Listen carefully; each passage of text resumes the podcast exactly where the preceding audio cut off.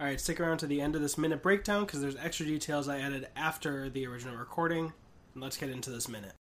It's beautiful, isn't it? Not that.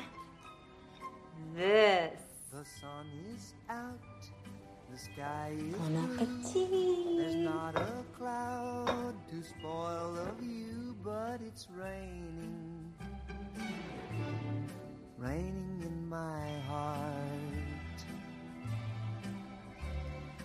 Oh, misery, misery.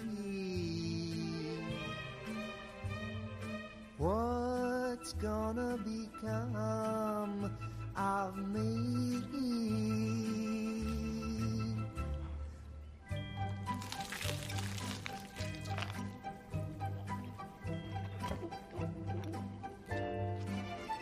How is it?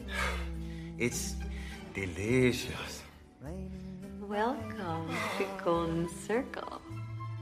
Oh, this will be a quick one, but minute 22 is just, oh, the most uncomfortable moment in both movies. We get him coming back, Angel from the makeover, and we see that grotesque sandwich. Everything about the color from the cheese to the meat is just disgusting. We've had a minute away from this, from the scene of him killing Charles, so we get a reintroduction to his legs and the meat, and just reminding us, oh my god, that's the burger of his friend's meat. And you think nothing would be worse than having to kill your own friend to become part of a criminal organization, but then are forcing him to eat it.